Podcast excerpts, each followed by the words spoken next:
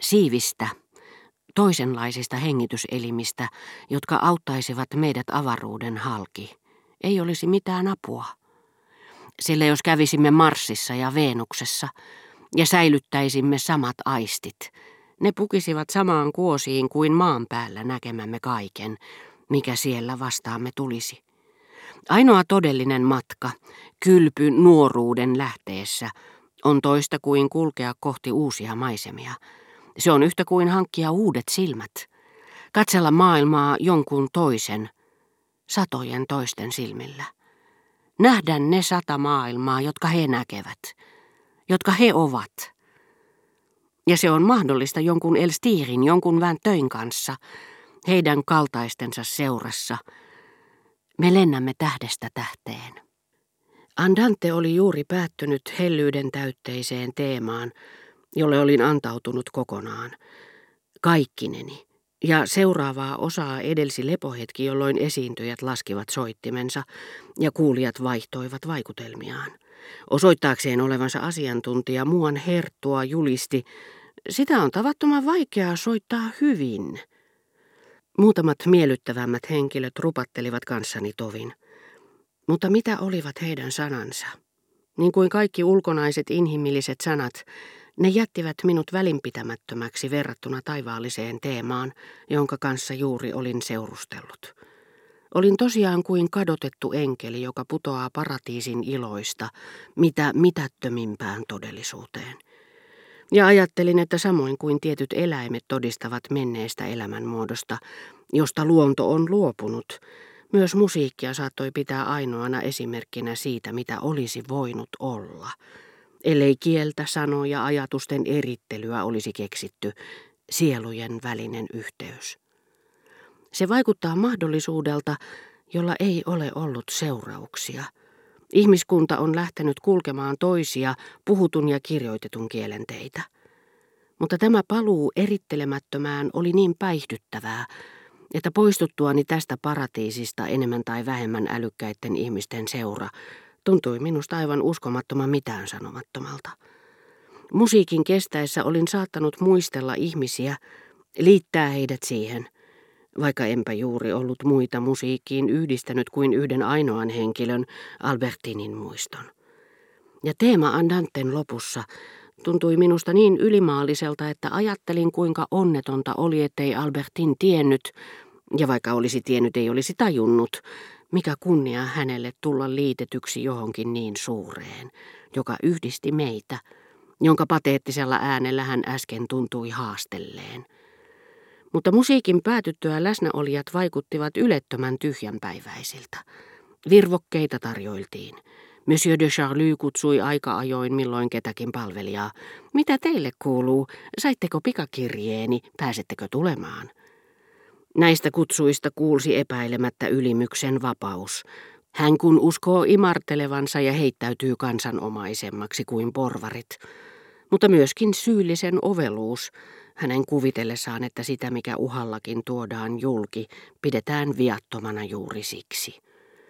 Ja hän lisäsi oikein Madame de Villeparisin Germant-sävyyn. Kunnon poika ja mukava luonne, käytän usein hänen palveluksiaan. Mutta paronin oveluus kääntyi häntä itseään vastaan, sillä muista nämä intiimit kohteliaisuudet ja lakeijoille lähetetyt putkipostikirjeet vaikuttivat kovin omituisilta. Sitä paitsi palvelijat olivat enemmän hämillään kuin imarreltuja tovereittensa takia. Septetti oli taas alkanut ja lähestyi loppuaan. Useampaan otteeseen milloin mikin sonaatin teema palasi, mutta aina toisenlaisena – eri rytmissä tai erilaisen säästyksen saattelemana. Aina sama ja kuitenkin toinen, kuten kaikki mikä elämässä palaa.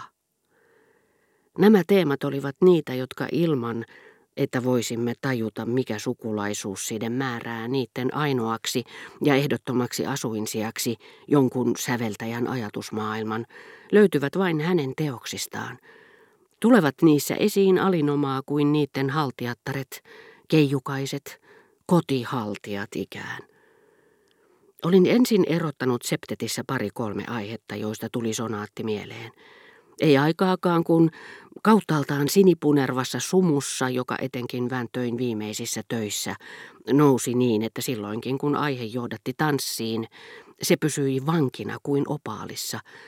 Tavoitin uuden sonaatin teeman, niin kaukana vielä, että tuskin tunnistin sen. Epäröiden se lähestyi, katosi kuin säikkyen. Palasi taas, kietoutui toisiin teemoihin, toisista sävellyksistä tulleisiin, kuten myöhemmin sain tietää. Kutsui uusia, jotka kesyynnyttyään muuttuivat nekin houkutteleviksi, suostutteleviksi, ja liittyivät tanssiin, jumalaiseen, mutta useimmille kuulijoille näkymättömään tanssiin. Nämä aistivat siitä vain sekavan, kaiken kattavan harson, ja painottivat mielivaltaisilla ihastuksen huudahduksilla ikävystymistään, mihin uskoivat kuolevansa. Sitten teemat kaikkosivat paitsi yksi, joka palasi viisi, kuusi kertaa ilman, että ehdin nähdä sen kasvot, mutta niin hellänä, kuten kaiketi Suonnille sonaatin pikkuteema, niin erilaisena kuin mitä yksikään nainen koskaan on saanut minut halajamaan.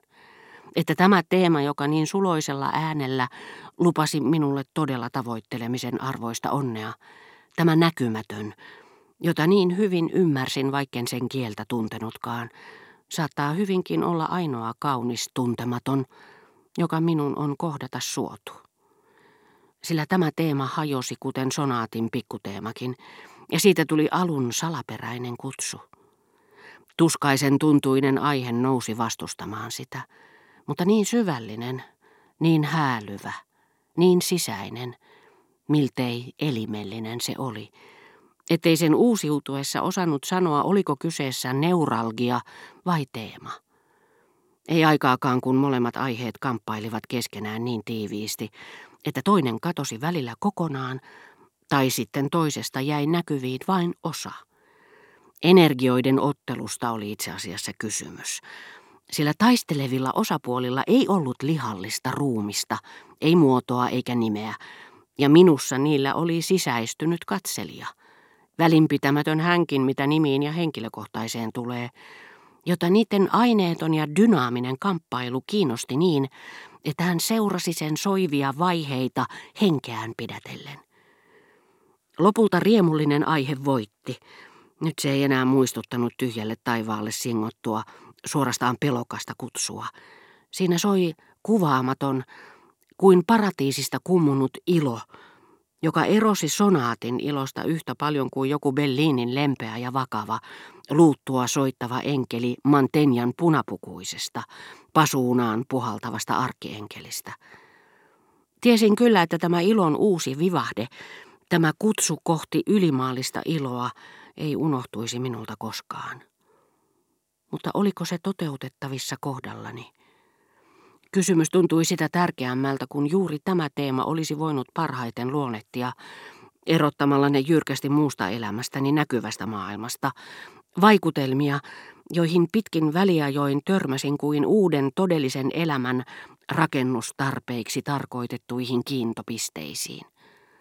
Vaikutelmani nähdessäni mahtaan vilin kellotornit ja Balbekin seutuvilla puurivistön.